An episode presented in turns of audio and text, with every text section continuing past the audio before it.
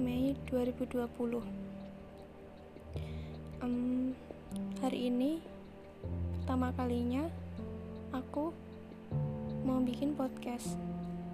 Oh iya podcastku ini hanya untuk sekedar sharing dari yang ada di isi kepalaku, hatiku, atau keadaanku saat ini. Eh, bukan saat ini, Ding. Tapi di hari-hari berikutnya. Salam kenal, aku siapa ya?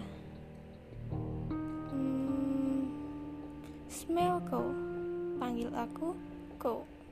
Terima kasih.